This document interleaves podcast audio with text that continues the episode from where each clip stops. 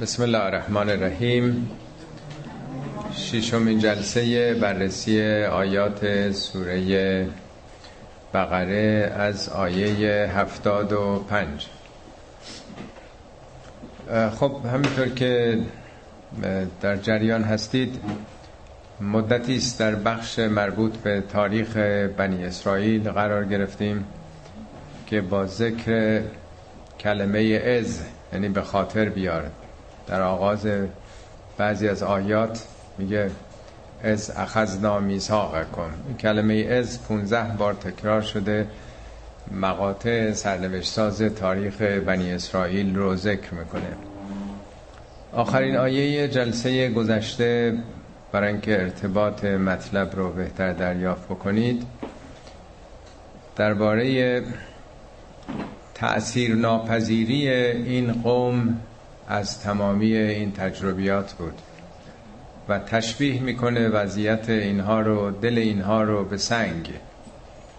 میگه ثم قصد قلوبکم من بعد ذالک بعد از این همه تجربیات تاریخی دل شما اون قابلیت انعطاف تأثیر پذیری تغییر و تحول رو از دست داد. دچار یک انجماد یک تعصب قومی و نژادی شدید. تغییر ناپذیر شدید. فهیه کل هجاره عین سنگ بلکه سختتر از سنگ. و سنگا رو مثال می‌زنه که بعضی از سنگ ها بعضی از کوهستان ها از درونش چشمه های متعدد می جوشه بعضی از اونها یه ترکی می‌خوره بالاخره یک آبی خارج میشه از دل کوه. حالا اگر آبی هم نیاد و خیرش هم به مردم نرسه گروه سوم سنگ هایی که در اثر فرسایش از اون قله کوه فرود میان حبوط می‌کنن که نمادی از خشوع و خضوع و از قله تکبر پایین آمدن. در واقع با یه تشبیه نشون میده چگونه اینا اون استعداد تغییر رو از دست دادن. با توجه به این پیشین است که در آخرین آیه دفعه قبل داشتیم که آیات امروز آغاز میشه. افتتمعون ان یؤمنوا لکم؟ خطاب مسلمان هاست. آیا شما طمع دارید؟ یعنی انتظار دارید؟ امید دارید؟ دلتون می‌خواد که به شما ایمان بیارند؟ یعنی به مکتب شما به دین شما به آین شما به کتاب شما ایران ایمان بیارن. با این سابقه گذشته که تو این آیات خوندیم. وقد کان فریق منهم یسمعون کلام الله ثم یحرفونه من بعد ما عقلو و هم یعلمون. اینا در گذشته تاریخ خودشون البته نه همشون فریقون فریق فرقه کسانی هستن که یه فرقی دارن. یعنی اونایی که متولیان جامعه هستن قدرتمندانشون. اینا یسمعون کلام الله. کلام خدا رو از زبان پیامبرانشون چون بعد از موسی سلسله پیامبرانی برای اینها آمد. اینا این حرفا رو میشنیدند. فریق منهم یسمعون کلام الله ثم یحرفونه من بعد ما اقلوه عقل یعنی حفظ اون چیزی که به دست دادن میاره در اثر مطالعه یا تجربه. یعنی این سخنان رو اندیشیدن فهمیدن درک کردن در وجود خودشون بردن. بعد از اینکه فهمیدند و هم یعلمون در حالی که می‌دونن آگاهانه تحریفش کردند. یعنی برای اینا حقیقت مطرح نبوده. پیامبران زیادی در طول تاریخ بنی اسرائیل بعد از موسی اومدند. ولی این حرفا رو فهمیدن شنیدن درک کردن. ولی آنچه که مطابق تمایلاتشون نبوده تحریفش کردن. یه وقت هست آدم یه چیزی رو می‌فهمه خب نمیپذیره انکار می‌کنه. یه وقت هست نمیپذیره در خودش می‌بره ولی متناسب تمایلات خودش توجیه می‌کنه تغییرش میده. مگه ما خودمون کم گرفتار این تحریف ها هستیم تو جامعه خودمون؟ قرآن خیلی وضعش روشنه. ولی این شرایطی که اسیر شدیم گرفتار شدیم چه در کشور خودمون یا کشور دیگه اسلامی همش از سر تحریفه. تحریف یعنی منحرف کردن یک مطلب. آیه روشنه که چی داره میگه. ولی چون به مذاق خیلی ها سازگار نیست و منافعشون جور در نمیاد میچرخونند به گونه دیگه توجیهش می‌کنن تعبیرش می‌کنن. اینو بهش میگن تحریف منحرف کردن در واقع. ثم یحرفونه من بعد ما اقلوه و هم یعلمونی بابش باب حالیه. در حالی که می‌دونند رو ناآگاهی نیست. و اذا لقوا الذين آمنوا قالوا آمنا. این آیه نشون میده که سخن از دو گروهه. یک گروه توده های آمی بنی اسرائیل مردم صافدل ساده دل پاک دلشون. گروه دیگه متولیان. آخونداشون هستن آلمان دینیشون هستن علماشونن. ازا لقل الذین آمنو وقتی که با مؤمنین ملاقات می‌کنن منظور از مؤمنین این اصطلاحه در ما یعنی با مسلمان ها قالو آمنا. میگن ما ایمان بردیم یعنی در یه حالت تحیرن بین آین و شریعت خودشون و این سخن تازه‌ای که آمده. دفعه پیش خوندیم. همه اون حرفا رو تصدیق کرده قرآن. سیزده بار چارده بار در قرآن اومده که این کتاب تصدیق کننده یه حقایق کتاب های پیشینه. خب می‌بینن همون حرفاست ولی با یک تفصیل و یک در واقع های جدیدتر متناسب با زمانه. بعد از حدود سه هزار سال شاید بیش از اون یک کتابی آمده و حال تحولاتی پیدا کرده دیگه. خب گرایش پیدا می‌کنن ایمان میارن. و ازا خلا بعضهم الى بعضن ولی وقتی که با همدیگه خلوت می‌کنند یعنی دور هم هستند نه در علنی چون اینا اقلیت بودن توی مدینه مسلمان ها اکثریت رو داشتن دیگه. اینا در حاشیه شهر مدینه زندگی می‌کردن. قوم اقلیتی بودند. قبل از اسلام هم اینا اقلیت بودن قبایل پراکنده بودن. مشرکین خیلی اینا رو اذیت می‌کردن زور بهشون می‌گفتن. طبیعتا خلوت کردن یعنی وقتی که با هم هستن کنار هم می نشینند قالو اتحدثونهم به ما فتح الله علیکم. این قالوی دوم قاعدتا گروه دیگه ای هست که به گروه اول داره میگه. آیا اون چیزایی که خدا برای شما گشوده یعنی اون حقایق توراتی رو برای دیگران یعنی برای مسلمان دارین حدیث می‌کنید برای اونا دارید میگید کم بهی اندرب بکن تا فردای قیامت نزد پروردگارتون با شما مهاجه کنن استدلال کنن محکوم کنن شما رو. افلا تعقلون؟ چرا عاقلانه رفتار نمی کنید پس نشون میده یه عده‌ای در مراوداتی که ما مسلمون ها دارند در محاوراتی که دارند تحت تاثیر این سخنان قرار می‌گیرند اظهار ایمان می‌کنند. ولی وقتی که تو جمع فقیهان خودشون عالمان دینی خودشون قرار می‌گیرن اینا البته مقلدای این آخونداشون بودن. اونا میگن که چرا با اینا رفت و آمد می‌کنید؟ چرا نشست و برخواست می‌کنید؟ این حرفای مربوط به انبیا و اولیا و نمی‌دونم تاریخ انبیا اینا مال ماست. این اسرار مال ماست. چرا با اینا میگین؟ پس فردا روز قیامت اینا شما رو محکوم خواهند کرد که این اصول تو این کتابا بوده ولی عمل نکردن. دنبال دنیا پرستی افتادن. از جمله بسیاری از مفسرین گفتن که خب چون بشارت به ظهور پیامبر اسلام در اون کتاب اشعیا در قسمتی از تورات اون باب چهل دوم آمده. خب اگه اونا بفهمن که در کتاب تورات هم بشارت پیامبر اونها آمده خب طبیعتا اونا دست بالا رو خواهند داشت. ما رو محکوم خواهند کرد که چرا پس شما ما نیوردید چرا بدترین فتنه ها رو دشمنی ها رو علیه مسلمان ها کردید؟ بنابراین اعتراض دارن که به تودای مردم نرین طرف اینا. با اینا اصلا بحث نکنید. اولا یعلمون ان الله یعلم ما یسرون و ما یعلنون. آیا اینا نمی‌دونن که خدا هر آنچه که پنهان می‌کنن به سر انجام میدن یا اونچه که علنی خدا همه اینا رو می‌دونه؟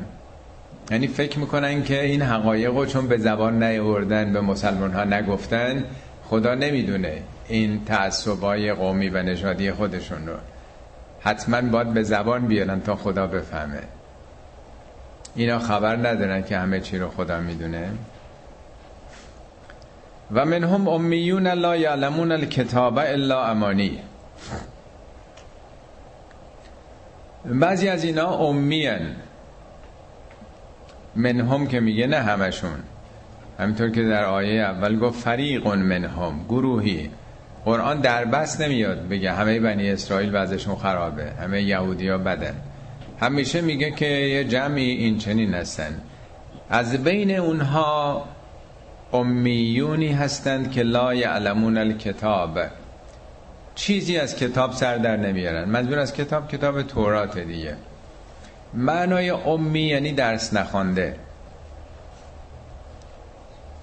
یعنی مثل اینکه همیشه پیش مادر ام یعنی مادر دیگه. بیرون نرفته مدرسه نرفته درس نیاموخته. میگه نگار من که به مکتب نرفت و خط ننوشت به قمزه مسئله آموز صد مدرس شد. نام پیامبر امی بود دیگه. پیامبرم امی بود. نه مدرسه رفته نه خط نوشته. کلمه امی در قرآن مقابل اهل کتابه. یکی از عناوینی که برای یهودیا در قرآن ذکر کرده اهل کتابه. اینا که کتاب داشتن. کتاب یعنی قوانین نظامات. نه تنها کتاب سواد آموزی فیزیک شمی نه. کلمه کتاب در قرآن به معنای اصول و نظامات ثابتی است که در جهانه یا در طبیعت یا در شریعت. توی جامعه‌ای که همه بی سواد بودن وقتی یه چیزی می‌خواسته مقررات بشه قانون بشه خب می نوشتن میگه کتب علیکم و سیام روزه بر شما نوشته شد یعنی قانون شد. کتب علیکم القصاص کتب علیکم ازا حضر احدکم الوسیت کتب علیکم القتال. اینا نوشته شد. پس قرآن یکی از اسامیش کتابه یعنی مجموعه بایدهایی است که در جهان هستیه. اصول ثابت چه تو شریعت چه طبیعت. از اینا گروهی هستن که بی سوادن. چیزی سرشون نمیشه. لا یعلمون الکتاب الا امانی. امانی یعنی آرزوها فکر و خیالها. تمنا یعنی چی؟ تمنا کردن یعنی آرزو کردن دیگه. امانی جمع در واقع امنی است. اینا اطلاعی از کتاب ندارن. فقط یه سلسله خوشخیالی ها ما قوم ناجیه هستیم. ما نجات پیدا می‌کنیم. نحن اولیاء الله و احباؤه. ما اولیاء خداییم. ما دوستداران خداییم. ما که جهنم نمی‌برن. ما در این کره زمین از همه برتریم. همین حالتهایی که امروز هم میشنوین دیگه. اینا رو بهش میگن امنیه یا امانی. حقیقتی نداره ولی آرزوهای یک قومه یه مردمه. هزار سال پیش فردوسی گفت هنر نزد ایرانیان است و بس ندادن شیر جیان را به کس. این هزار سال گذشته ولی اکثر ایرانیا فکر می‌کنن هنر نزد ایرانیان است و بس. این یه امانیه یه امنیه است. یعنی این آرزوی ما هست خیلی باور کردن که واقعا اینجوریه. تا خارج نیان نرن دنیا رو. بگردن واقعا خیلی ها این چنین فکر می‌کنن. امانی هر قوم هر ملت اون ایدئال هاست خواب و خیال هاست. اون چیزهاست که فکر میکن چون دوست داره اینطوری باشه از بس هی گفتن یواش یواش تبدیل به یک اصل شده. فکر می‌کنه این چنین هست. قرآن مرتب در هر سوره ای داره میگه آنچه که سرنوشت انسان رو رقم می‌زنه ایمان و عمل صالحه. همین. پیامبر خدا باشه ایمان و عمل صالح نداشته باشه سعادتمند نمیشه. قرآن گفته که لا تقف ما لیس لک بهی علم. تا چیزی علم نداری دنبالش نرو. برای اینکه ان سمع اول بسر اول فؤاد چشمت گوشت. و عقلت پاسخگو باید باشه در برابر خدا. بخونی ببینی بشنوی خودت تجزیه تحلیل بکنی. ولی ما افتادیم دنبال تقلید. البته تو کتابای رسالم اولش نوشته که در اصول دین تقلید حرامه. یعنی اصول اصل اساس دین رو باید بری مطالعه کنی. در فروع که وقت اگر نکردی. ولی عادت شده برای ما. فکر می‌کنیم که خب ما که سواد دینی نداریم میریم دنبال این مرجع اون مرجع. به ما مربوط نیستونم گمراه بشه. پس فرد روز قیامت هم به خدا میگیم که ما پیرو اولیای امور تو بودیم. انا اتعنا سادتنا و کبرائنا ما پیرو سادات بزرگانمون و بزرگان دینی بودیم. فازلون السبیلا. اینا ما رو گمراه کردن. ملت ها دنبال اینن دیگه. اونام چی تعلیم میدن به مردم؟ همینی که بری جمکران حاجات تو تو اون چاه بریزی عریضه بنویسی بندازی اون تو. یعنی اینو خوشخیالی ها یه قومه. فکر می‌کنن اینجوری عریضه شون می‌رسه. دست امام زمان امام زمان هم پله پله میره بالا. خداوند می‌رسه مشکلشون حل میشه. مشکل مالی دارن ازدواج دارن امتحان می‌خوان قبول بشن. اینا خوشخیالی هاست. یا اگه ما یه اشکی بریزیم یه روزه ای مثلا یه شل زردی بدیم نمی‌دونم توی مراسم دینی شرکت کنیم چهار تا زیارت بریم نمی‌دونم اینا به شفاعت ما میان اینا وسیله ما خواهند شد روز قیامت ما میریم تو بهشت. از بس هم گفته شده اینا تبدیل به امانی شده. یه آرزوها آرزوی شماست. ولی زمین تا آسمون با واقعیت ها فرق داره. بنی اسرائیل هم فراون از این امانی داشتن. خودشون رو برتر می‌دونستن. راه های نجات و نه در عمل ساله نه در تقوا و خدمت احسان بلکه در یک سلسله از همین خوشخیالی ها در واقع. اینو بهتر امانی رو همون خیال های خام خوشخیالی های ملت گذاشت. اینا سواد کتاب ندارن. تو تیواری خوندن این توراتشونو. ما داریم راجع به اونا میگیم ما می‌خونیم. ولی باید برگردیم به خودمون. چند درصد ملت ما لا یعلمون الکتاب الا امانی غیر از این هستن. چند درصد این کتاب رو می‌دونن خوندن بهش عمل می‌کنن. ما هم ما مسلمان هم امی هستیم نسبت به کتاب. جزو همین امیون. چه فرق می‌کنه؟ فقط یه چیزایی که گفتن خوشخیالی هایی که داریم. و این هم لا یزنون زن یعنی با گمان به فکر خودش. پندارگرایی. دنبال حقیقت نیست که کتاب خدا چی گفته. فکر می‌کنه اینجوری بهتره. فویل للذین یکتبون الکتاب بعیدیهم وای بر اونهایی که با دست خودشون دارن می نویسن منظور از کتاب نه کتاب منه امروزیه. این کتابا که در دوران صنعت چاپ و وقتی صنعت کاغذسازی و چاپ پیش آمد کتاب نوشته شد. اینا مربوط به قرون اخیره. در اون موقع که کتاب نبوده. منظور از کتاب قوانین اصول احکام. اونایی که فتوا رو خودشون نوشتن به دست خودشون. روایت و حدیث رو خودشون نوشتند. فویل للذین یکتبون الکتاب بعیدی معلومه که آدم با دست خودش می نویسه چرا میگه با دست خودشون؟ ما میگیم این با پای خودش رفت پای دارا. خیلی معناش فرق می‌کنه. یعنی به زور نبردنش. این دستی دستی خودش انداخت و بدبختی. و دست خودش. اینا با دست خودشون افکار و نظریاتی رو می نویسند ثم یقولون هازا من عند الله. بعد میگن این از جانب خداست. ولایت مطلقه ما همون ولایتی است که خدا داشته رسول خدا داشته رسیده به اهل بیت او حالا رسیده به فقیهان عادل ما. حالا ما این ولایت رو داریم. اونم ولایت مطلقه. این ولایت مطلقه یه تزه یه نظریه است. این کجا اومده؟ آیا به عنوانی که نظر شخصی آقاست؟ مردم تلقی می‌کنن یا میگن دینه. و توده های مردم فریب می‌خورن. میگن ما که این درس ها رو نخوندیم. اونایی که 80 سال تو اون محیط ها بودن دود چرا خوردن اونا دین رو فهمیدن. ما که نمی‌شناسیم. لابد راست میگه دروغ که نمیگن. اینا که دروغ نمیگن. بنابراین به نام دین خدا جا میندازن افکار و نظریات خودشونو. وای بر کسانی که به دست خودشون مطلبی رو نوشتند بعد ادعا می‌کنن که هازا من الله. چرا؟ لیشترو بهی ثمنا قلیلا تا بفروشن.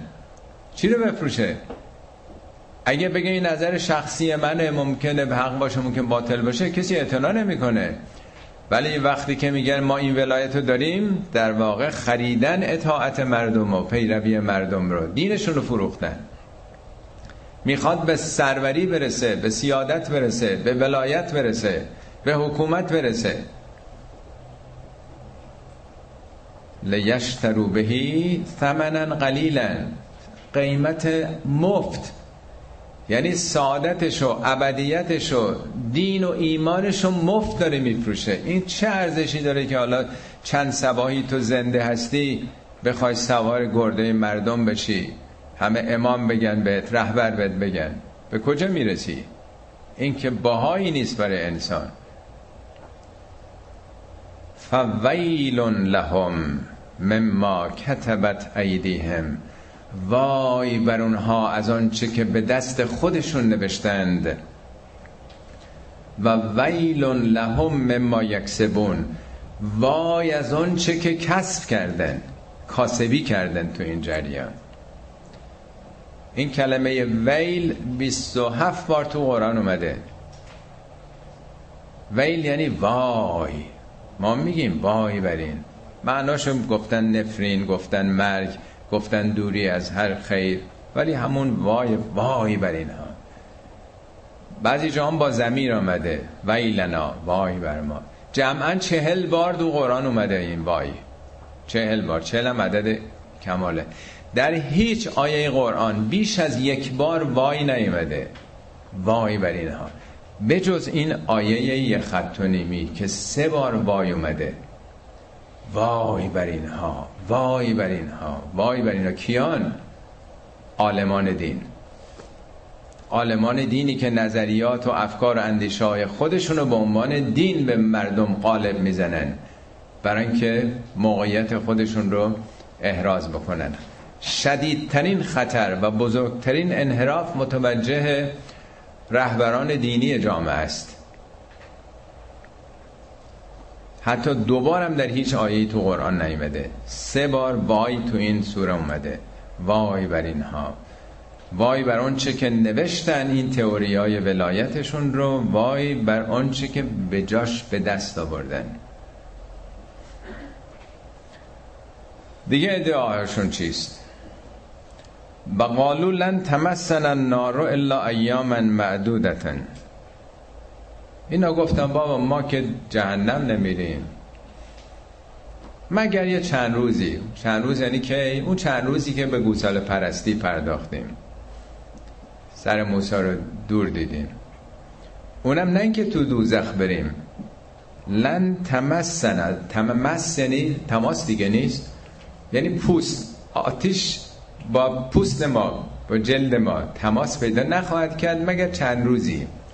یه نسیمی از آتش گرمایی ممکنه به صورتمون بخوره. لنم یعنی هرگز. ما هیچ وقت دوزخی که یهودی که بنی اسرائیل که دوزخ نمیره. معدودتن. معدود یعنی به عدد میاد. یکی دو سه روز. ما موقت اونجا خواهیم بود. قول اتخذتو من الله عهدا. پیامبر بهشون بگو که با خدا عهدی بستید. قراردادی با خدا دارین. خدا تضمین کرده که شما دوزخی نخواهید شد. فلن یخلف الله عهده که مطمئن این که خدا وعدش رو خلاف نمی‌کنه. خدا با ما عهدی بسته. خدا به ما گفته شما قوم برگزیده خدا هستین و خدام که عهد و پیمانش رو زیرش نمی‌زنه. با اطمینان خاطر را کاری می‌خوام بکن دیگه.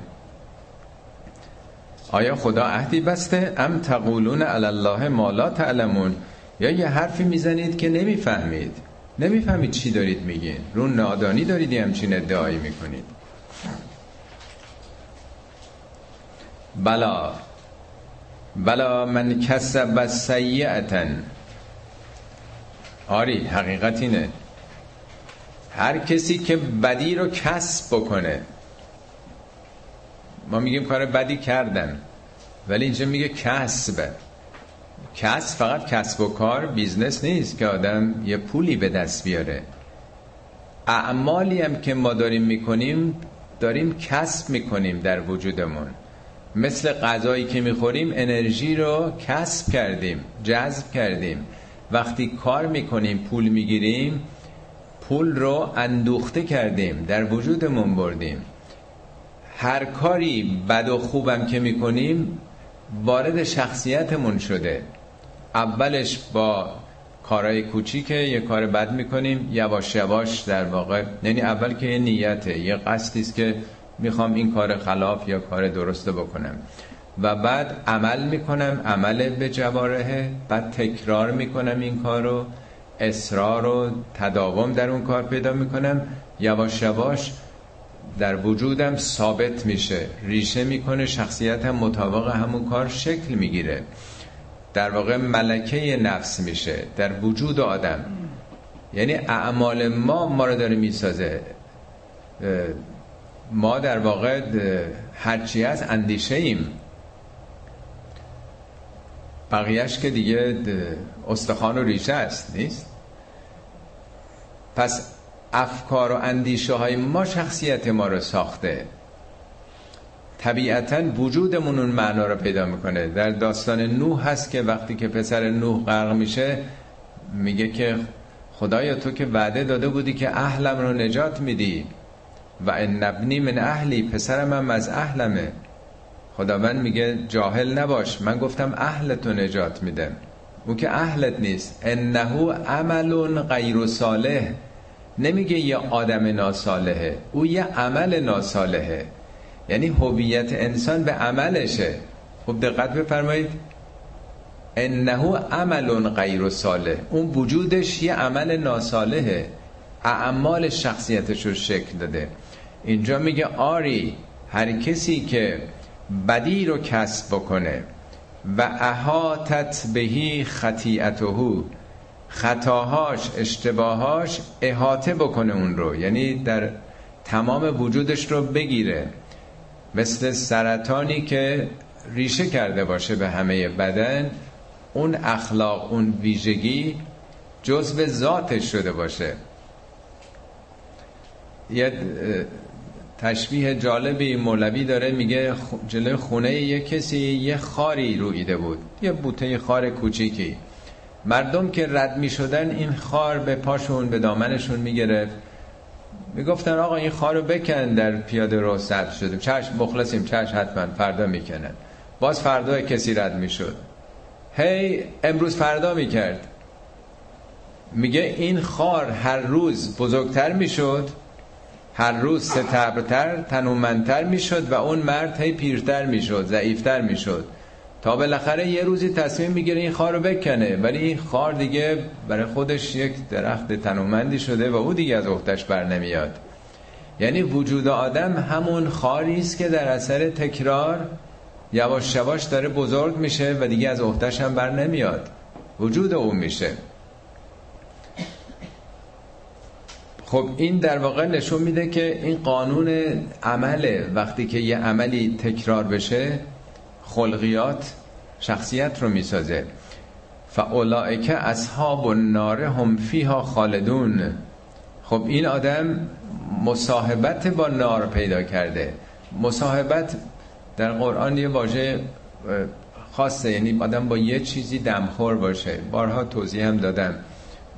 مثلا میگه اصحاب الفیل اونایی که با فیل دنبال او بودن. اصحاب الهجر اونا که تو کوهستان زندگی می‌کردن ما اونجا خو گرفتن. اصحاب الایکه اونا که تو جنگل بودن. اصحاب المدین یا تو شهر. هر جا که آدم باشه رنگ اونو گرفته باشه میشه اصحاب یا صحابه رسول خدا. با او یکی شدن دیگه نیست. اصحاب الجنه اصحاب النار اونا که ذاتشون طبیعتشون اونطوری شده. اینطوری شکل گرفته. طبیعتا اینا اصحاب النارن وجودشون سنخیت پیدا کرده ذاتشون در واقع دوزخی شده. البته آیت دیگه قرآن میگه سوختش خودتونین. خودتون دوزخ رو به وجود آوردید. این آتش هم از وجود خودتون شعله می‌کشه. نار الله الموقدت التي تطلع علی الافئده زبانه می‌کشه طلوع می‌کنه از درون خودتون. میگه اونایی که مال یتیم رو می‌خورن انما یاکلون فی بطونهم نارن. آتش داره می‌خوره و سیسلون سعیرا به زودی این آتش شعلهور خواهد شد. پس اینا یه امور بیرونی نیست. همه اینا درون انسانه. هم فیها خالدون. در آنجا جاوید میمونن. حالا یک دو بار کلاس این سوالم شد که چرا جاودانگی خیلی نمی‌خوره با رحمت خدا؟ اتفاقا بسیاری از متکلمانم از گذشته استدلالایی کرده بودن که یکی این که خب اساس خلقت از مبدع خیره از مبدع کماله ولی جاودانگی دیگه آخرشه دیگه نمی‌رسه. دوم اینکه با رحمت واسع خدا در تناقضه. به رحمت کلتی وسعت کل شی. سوم اینه که خب بالاخره اینا صد سال خلاف و خطا کردن. چرا برای ابدیت؟ چرا برای بینهایت؟ در حالی که اینجا میگه که کسی نیست که در بیرون اینا رو عذاب بکنه. این وقتی سوخته تمام استعدادای خودش تمام قابلیت ها نه هر کسی که کار گناه بکنه. میگه کسی که سیعه کسب بکنه تکرار بکنه تکرار بکنه تا آخر عمر که احاطه بکنه تمام وجودش رو بگیره این کار. یعنی همه حرکاتش سکناتش اقوالش اعمالش تحت تاثیر اون شخصیتی که پیدا کرده خودشه پس. چیزی نیست که کسی آدم بگه چرا عادلانه باش عمل نمیشه. حالا صد سال مثلا نتایج اعمالش رو بگیره کسی که رفوزه شده رد شده خب دیگه راش نمیدن تو دانشگاه دیگه. نمیشه گفت که خب حالا یه سال دیگه بالاخره پشت کنکور مونده خیلی ناراحت شده. خیلی افسرده شده. حالا بیاد تو دانشگاه. این امر ذاتیه. دانشگاه محلی است که با یه علم میشه جلو رفت. وقتی آدم ندونه وقتی کور باشه وقتی چیزی رو نبینه به زور که نمیشه بهش نشون داد. در طرف مقابل والذین آمنوا و عملوا الصالحات اولئک اصحاب الجنت هم فیها خالدون. اما اون کسانی یعنی تشویقیه هر وقت قرآن درباره دوزخیان میگه بلا فاصله جهت مثبتش هم میگه. اون کسانی که ایمان آوردن و کارهای مثبت کردن کارهای اصلاحی کردند اولئک اصحاب الجنه. اینها هم بهشتی هم فیها خالدون. در آن جاودان خواهند ماند. دو بعد اشاره است ظاهرا به همون ده فرمان موسی. پیمانی است که خداوند با اونها گرفت. از اخذنا میثاق بنی اسرائیل. موقعی که از بنی اسرائیل پیمان گرفتیم. لا تعبدون الا الله. این چند جای قرآن آمده این ده فرمان با تعابیر مختلف. اولیش همیشه توحیده. نمیگه خدا رو بپرستید. اونا خدا رو میپرستیدن. لا تعبدون الا الله. این همون قولو لا اله الا الله تفلهو در واقع. لا اله الا الله. هیچ معبودی هیچ معشوقی نیست جز الله فقط به او. این امرم نیست. اگه امر بود می‌شد لا تعبدو. لا تعبدونه در واقع نفیه نه نحیه شما جز خدای واحد نمی پرستید از این وقتا پدر مادر میشونو میگن شما این کار رو نخواهید کرد. بچه بد بچه خوب شیطونی نمی‌کنه. پسر من دختر من شیطنت نمی‌کنه. فلان جا نمیره. نمیگه نرو. نمیره این قاطع تره لا تعبدون الا الله. جز الله عبادت نمی کنید ارز کردم نفیه نه نحیه دو و بالوالدین احسانن بازم نمیگه احسنو احسان کنید. فعل نیست امر نیست. احسانن نکره اومده. به پدر مادرتون چه احسانی؟ این بالاتر از اینه که احسان بکنید. احسانن حدی هم نداره. تا اونجایی که ازتون بر میاد بی نهایت یه طرفش. احسان یعنی نیکویی. نیکویی فوقلاده به پدر و مادر. نمیگه توصیه کردیم. معلومه. همیشه بعد از خدا خدای زمینی والدینن همه جای قرآن اومده. بلا فاصله بعد از خدا. برای که محبت مادر یه طرف است. از همون رحمت خداست دیگه. یه بار عرض کردم این تو کتاب لغت دیدم المنجد سالها پیش میگه خداوند وقتی رحم رو آفرید رحم. گفت انت رحم و انا رحمان تو رحمی منم رحمانم. سمی تو اسمک من اسمی. نام تو رو از خودم گذاشتم. فمن وصلکه کسی که با تو وصل بشه یعنی سله رحم. وصلنی با من وصل شده. فمن قطعه که کسی با تو قطع رابطه بکنه با من کرده. برای که مادر محبتش بیدریقه از همون رحمت خدا نشرت گرفته. هر کاری هم بکنن فرزندان اون رحمت به جای خودش هست. بنابراین بیش از همه مدیون مادر و با یه فاصله پدر ولی والدین برحال سوم ولی یتاما. یتام یتیم یعنی کسی که سرپرست نداشته نداره.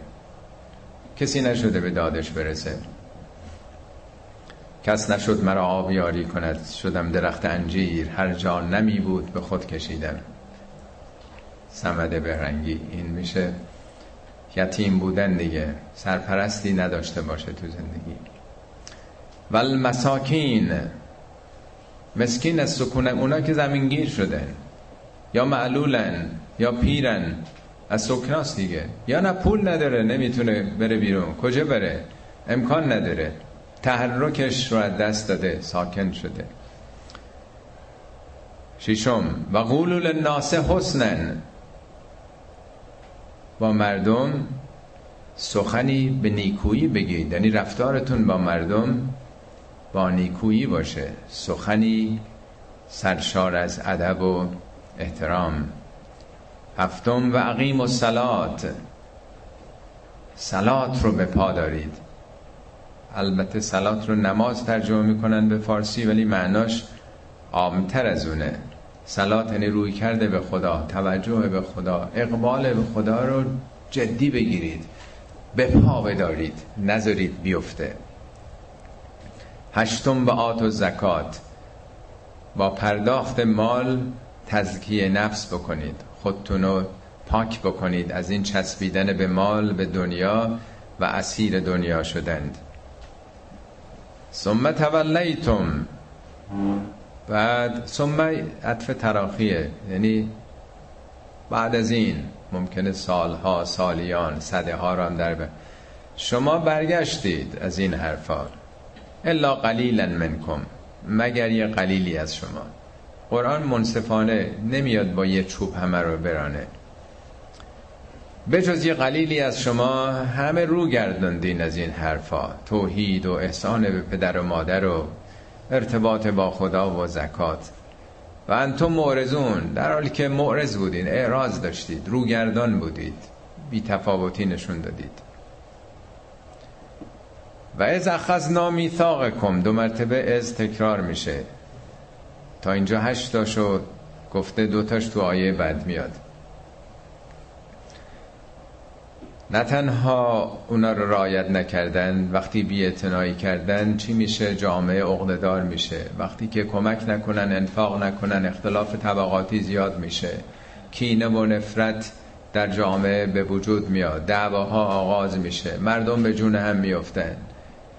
تشتت به وجود میاد تو جامعه. نتیجه شایع بعد و از اخذنا میثاقکم لا تسفکون دماءکم ولا تخرجون انفسکم من دیارکم. موقعی که ما از شما پیمان گرفتیم که خون همدیگر رو نریزید. منظور هم کیشانه بین خودتون. ولا تخرجون انفسکم من دیارکم. خداتون رو از شهر و دیار خانه و کاشانشون بیرون نکنید آواره نکنید. ثم اقررتم. اقرار کردید. شناختید. اقرار یعنی یه چیزی ثابت بشه آشکار بشه تبدیل به یه باور عمومی بشه یک فرهنگ بشه یک معرفت عمومی بشه. چیزی نبود که ندونید. ثم اقررتم و انتم تشهدون. خودتونم شاهد بودید گواه بودید در واقع. گواهی دادید که نتایج اختلاف داخل یه ملت خون همدیگه رو ریختن و آواره کردن از شهر و دیار چه نتایجی داره؟ یعنی اینا رو در گذشته تاریخ داره میگه. بهترین دوران بنی اسرائیل بعد از موسی دورانی بود که در واقع قوم بنی اسرائیل که در ضعف و ذلت بود در دوران یوشه ظاهرا. وقتی که مردم کارت به استخونشون رسیده از اون پیامبری که داشتن خواهش می‌کنن که یه سرداری بره اونها معرفی بکنه و او هم تالوت رو معرفی می‌کنه و داستان مفصل توی همین سوره بقره اومده. که اینا وقتی که برخورد می‌کنن با اون سپاه به شدت میترسن. ولی میگه دو نفر که اهل خوف خدا بودند گفتن که از دروازه حمله می‌کنیم و اگر نترسیم و بریم به قلب دشمن پیروز میشیم. یکی از اونها داوود بود. داوود چوپان ساده ای بود.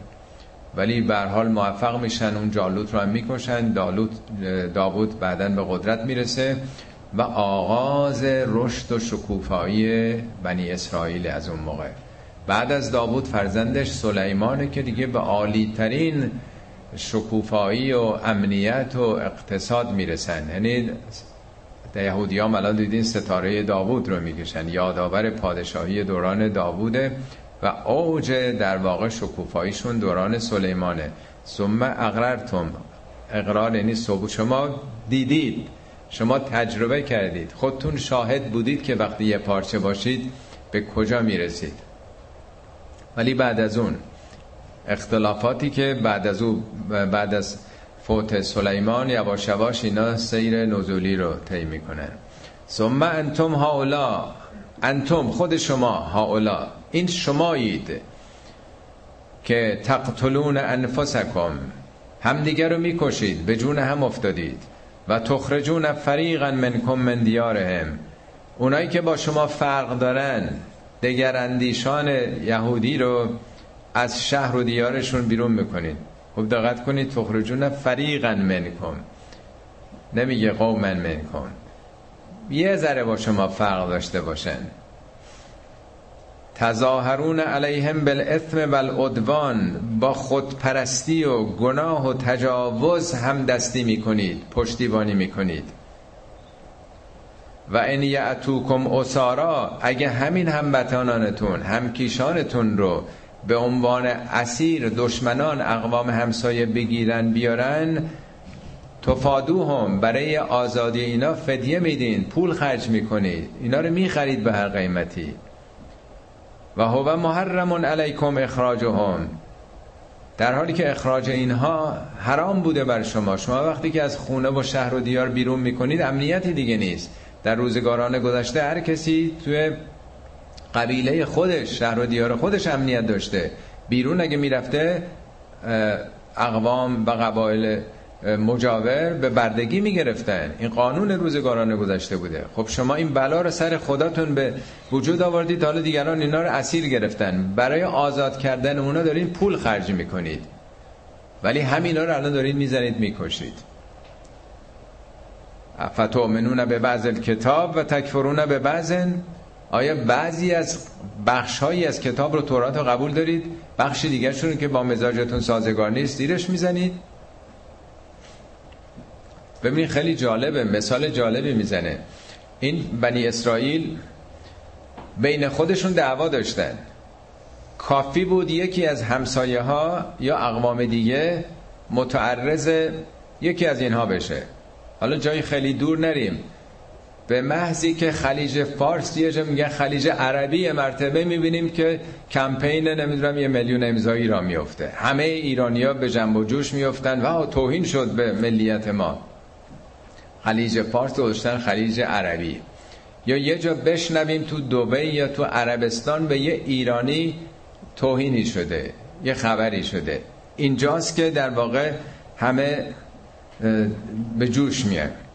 میگه خب شما از یه طرف برای هموطن خودتون که در یه گوشه یه گرفتاری پیدا کرده یا یک از ملیت دیگه ای متعرض اون شده توهینی کرده همتون بسیج میشین برای اون. حالا چرا به جون هم افتادید؟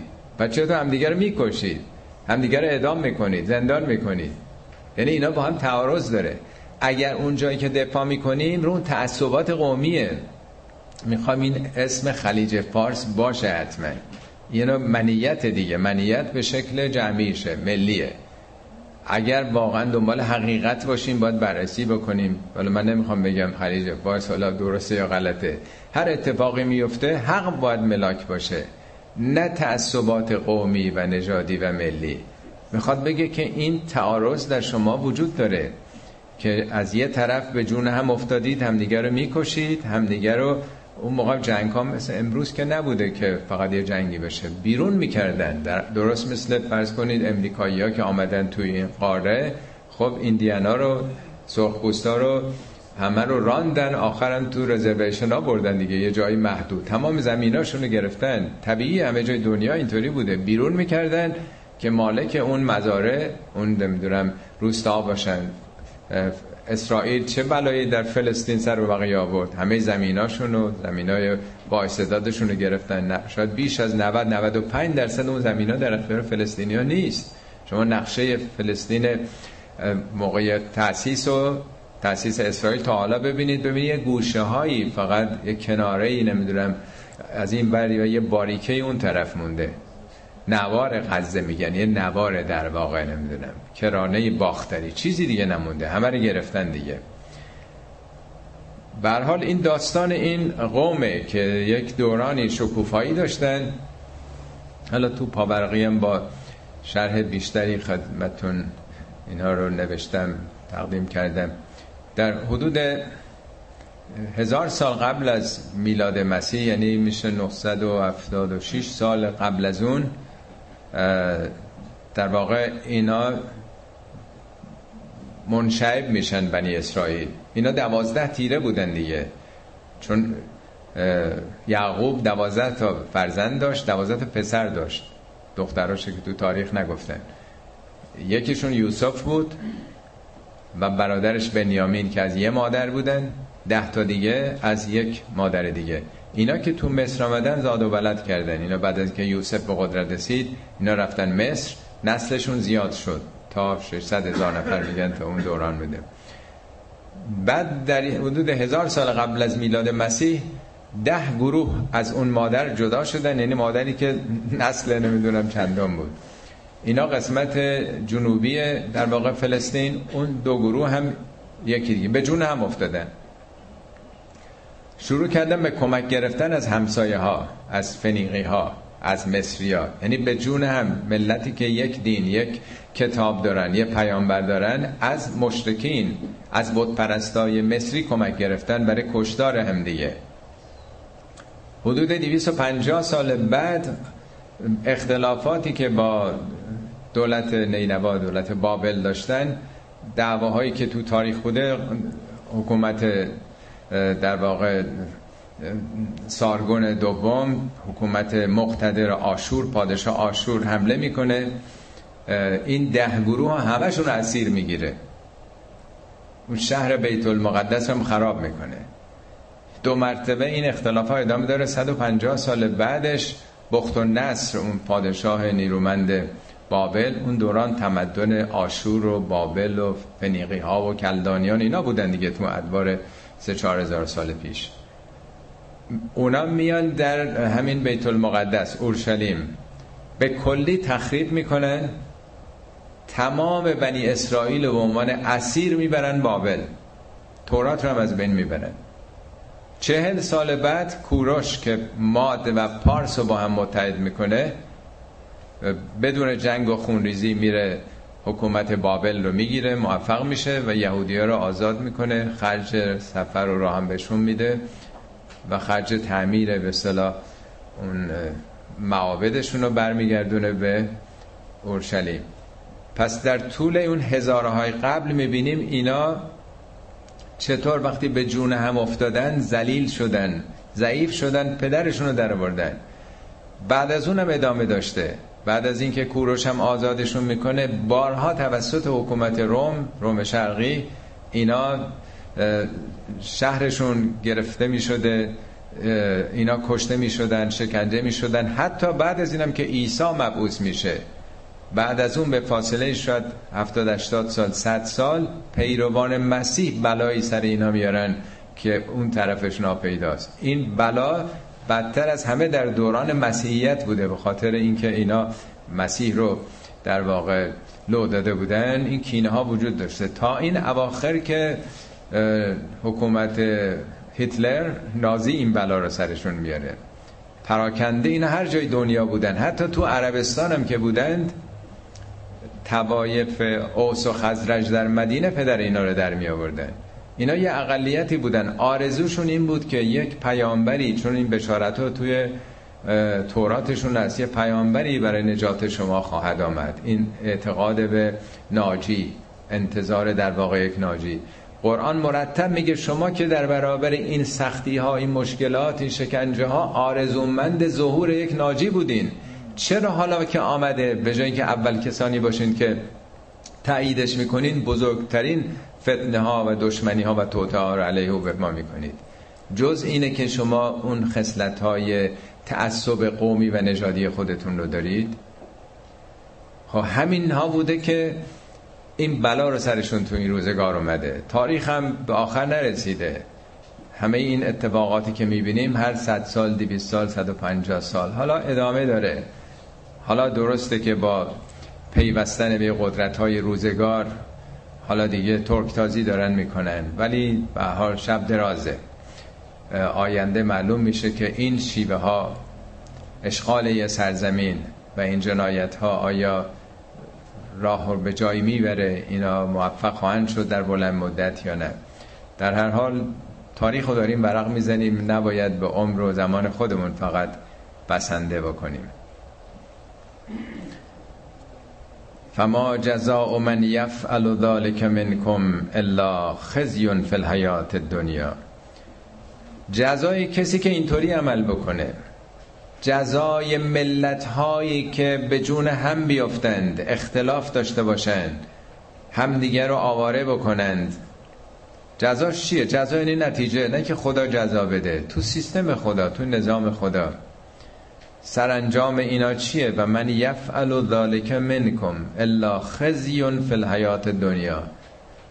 آیا جز خزی تو حیات در حیات دنیا؟ خز یعنی خاری یعنی ذلت یعنی تو سری خوردگی یعنی عقب افتادگی. ما باید حواسمون جمع باشه اینا که می‌خونیم فقط قصه بنی اسرائیل نیست. همین امروز وضعیتی که ما مسلمون ها داریم عینا همینه. اون اسلامی که تا قرن چهارم پنجم.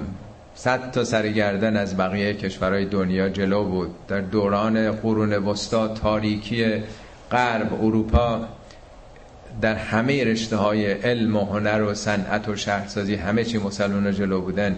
چه بلایی سر این اسلام آوردیم که الا خزیون فی الحیات دنیا. در مقایسه با قدرت های برتر اونایی که عزت تو دنیا دارن به کجا رسیدن مسلمان ها مگه غیر از اینه که ما همین پیام خطاب ما تصفه کند ما کن مگه ما هم دیگه رو نمیریزیم؟ این همه کشور اسلامی به جون هم افتادن. داعش از کجا اومده؟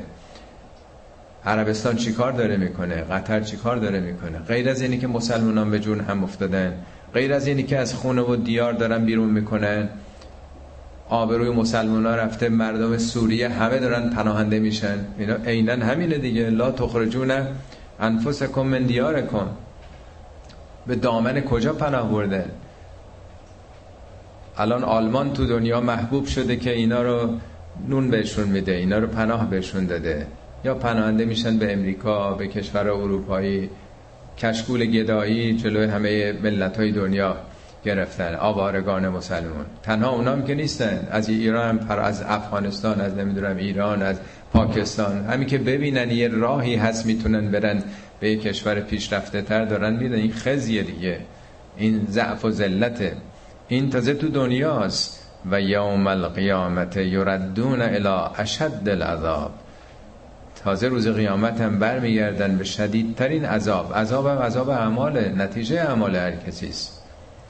و مالله به غافل اما تعملون. خدا از اون چه عمل می‌کنید غافل نیست. شما غافلین شما خوابین شما مثل کپ سرتون زیر برف می‌کنید نظامات خدا که از شما غافل نیست. هر کسی صلاحیت و شایستگی داشته باشه تو این روزگار او به عزت می‌رسه. که اگه نداشته باشه به جون هم بیفتن مسلمونا. همدیگر رو بکشن و بیرون بکنن این نتیجه طبیعیشه. اولئک الذین اشتروا الحیات الدنیا بالآخره. اینا کسانی بودن که آخرتشون رو فروختن به دنیا. همه این دعواها و اختلافات از کجا بود؟ جز پست و مقام؟ پیوستن به مصری های بودپرست مشرک پیوستن به فنیقی ها برای چی؟ برای کشتار هم دیگه. حالا ما امروز یا میپیوندیم به روسیه و به چین برادروار با هم هستیم. اون طرف میپیوندن نمی‌دونم به امریکا یا جای دیگه هر کدوم بالاخره داریم به بیگانگان بیگانگان از خودمون به جایی که با هم کشور اسلامی باشن پناهنده شدیم به قدرت های روزگار دیگه. اونام که در واقع عاشق چشم و ابروی ملت های مسلمون نیستن جز قارت اموال اونها و ثروت های اونها هدفی دیگه ندارن. اولئک الذین اشتروا الحیات الدنیا بالآخره فلا یخفف عنهم العذاب ولا هم ینصرون. نه عذاب ازشون برداشته میشه چون ذاتیه مربوط به خودشونه. نه سبک میشه و نه مورد نصرت قرار می‌گیرن.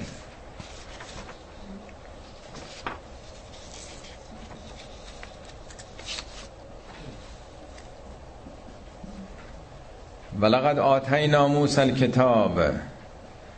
ما به موسی کتاب رو دادیم و قفینا من بعدهی به رسول و پشت سر اون قفای هر کسی یعنی پشتش دیگه قفا پشت گردنه. لا تقف و ما لیس لک به علم یعنی دنبال سر کسی تا نفهمیدی نرو. میگه به دنبال موسا رسولان رو قرار دادیم. یعنی موسی آخریش نبود. پیامبران قبل از موسی زمین سازی کردن شرایط رو مهیا کردن تا پیام دین یه جامعه ای رو شکل بده.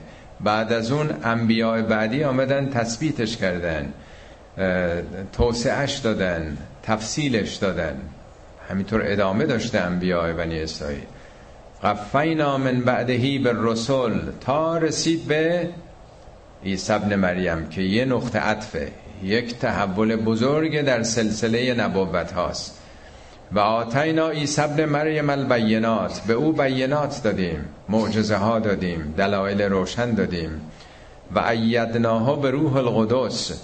او رو تایید کردیم تایید از ید میاد. ید یعنی نیرومند ساختیم یعنی تقویت کردیم با روح القدس. روح القدس میگن جبرئیله اون روح پاک مطلق. یعنی در برابر اون شرک اون گرفتاری ها و معضلاتی که جامعه یهود گرفتار شده بود. انحرافات خرافات جهالت ها پیامبری آمد نیرومند به یک نیروی فوق طبیعی به یک نیروی خاص الهی به کمک جبرئیل در واقع. ولی چه کردین شما؟ افکلما جاءکم رسول هر وقت رسولی آمد که به ما لا تهوا انفسکم که پیام او مطابق هوای نفس شما نبود. استکبرتم. خود بزرگ بینی کردید. خودتون رو بالاتر از اون دونستین که مطیع و منقاد رسولان خدا باشید.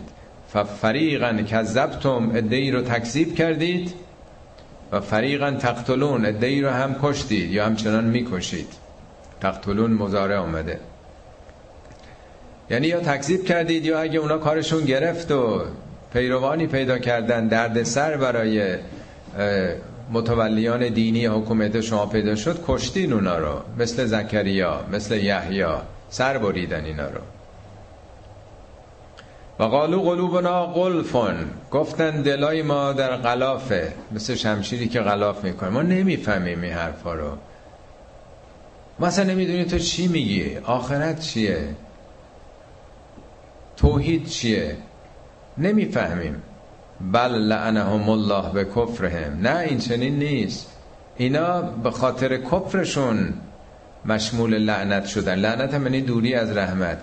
یعنی این نیست که ساختار قلبی اینا بگونه ای باشه که این حقایق رو نمی‌فهمن. از بس بد کردن از بس دنیا پرستی کردند تعصب و جمود و جهل داشتن این دل قابلیتش رو از دست داده که حالا میگه تو غلافه نمی‌فهمم حرفای تو رو. شبیه این بارها تو قرآن افته بل قلوبنا فی اکنتن دل ما تو پرده است. و بیننا و بینک حجابون. انگار بین ما و تو یه پرده است. ما اصلا با هم فاصله زمین تا آسمون داریم. اتفاقا مقاله یک کسی نوشته بود چند وقت پیش بنده پاسخی دادم بهش. علیه بنده نظریات نه که خود شخص منده. و خیلی معقول و معدبانه با احترامات. نوشت که همین که ما با هم کاری نداشته باشیم شما توی کره دیگه زندگی می‌کنیم من توی کره دیگه. یعنی انقدر فاصله بین ما هست. یعنی من دست دراز کرده بودم برای آشنایی و تفاهم. ولی گفت که همین که در واقع تفاهم که محاله در واقع. یعنی که شما توی کره دیگه هستیم ما توی کره. یعنی انقدر نظر فکری با هم فاصله داریم. اینم در واقع همینه قلوبنا قلفون دل ما تو پرده است فقلیلا ما یؤمنون. خیلی کم ایمان میارن. یا تعداد کمی ایمان میارن یا اونا که ایمان میارن خیلی باریکه خیلی سطحیه. خیلی توتیواریه در واقع. ولما جاءهم کتاب من عند الله وقتی که کتابی از جانب خدا اومد برای اینها. این دیگه رسیده به دوران پیامبر اسلام. نیومده بود برای ابطال تورات و انجیل. نیومده برای محکوم کردن این قوم. مصدق لما معهم. تصدیق کننده اون چیزی است که باهاشون هست. یعنی تصدیق کننده این آین و شریعت و کتاب تورات و انجیله. و کانون من قبل یستفتحون علی الذین کفروا اینا قبلا آرزو می‌کردن که یک همچین انسانی ظهور بکنه برای اینکه تو کتابشون نشانه هاش هست. کانو یستفتحون طلب فتح می‌کردن علی الذین کفروا بر کفار. آرزوی پیروزی بران داشتن. اینا در یسرب زندگی می‌کردن این قبایل یهودی. در بین قبایل بتپرست اینا گیر کرده بودن. اینا همه جای دنیا در اشکال بودند. قبل از اسلام هم تو عربستان توسط اون بتپرستا. آرزوشون این بوده کسی نجاتشون بده. منتظر بشارت های تورات هم بودن. شما این کتاب اشیا باب 42 رو بخونید اصلا ماتتون می‌بره. همین الان هم هست. من امروز تو ترجمه فارسیش خوندم. حالا هر چقدر تغییر داده باشن همین فارسیش کاملا نشون میده. مفصل هم هست. در چند بند داره میگه. شما این آرزو رو داشتید توسط قبیله یسرد بین دعوا بین دو قوم اوس و خزرج بود. این دوتا پدر اینا رو در می آوردن شما که قبلا منتظر بودید ولی فلما جاءهم ما عرفو وقتی آمد اون کسی که خوب میشناختنش در قرآن میگه هم این پیامبر رو همونطور که بچه هاشون رو می‌شناسن میشناختن. علائمش رو که تو کتابشون آمده وقتی آمد اون کسی که میشناختید کفرو بهی کافر شدن بهش. فلعنت الله علی الکافرین. البته خدا که شعار نمیده. لعنت یعنی دوری از رحمت. کسی که حقیقت رو بپوشونه خودش رو از رحمت دور کرده. دوری از رحمت باد بر کسانی که حقیقت رو میپوشونن. صدق الله العلی العظیم.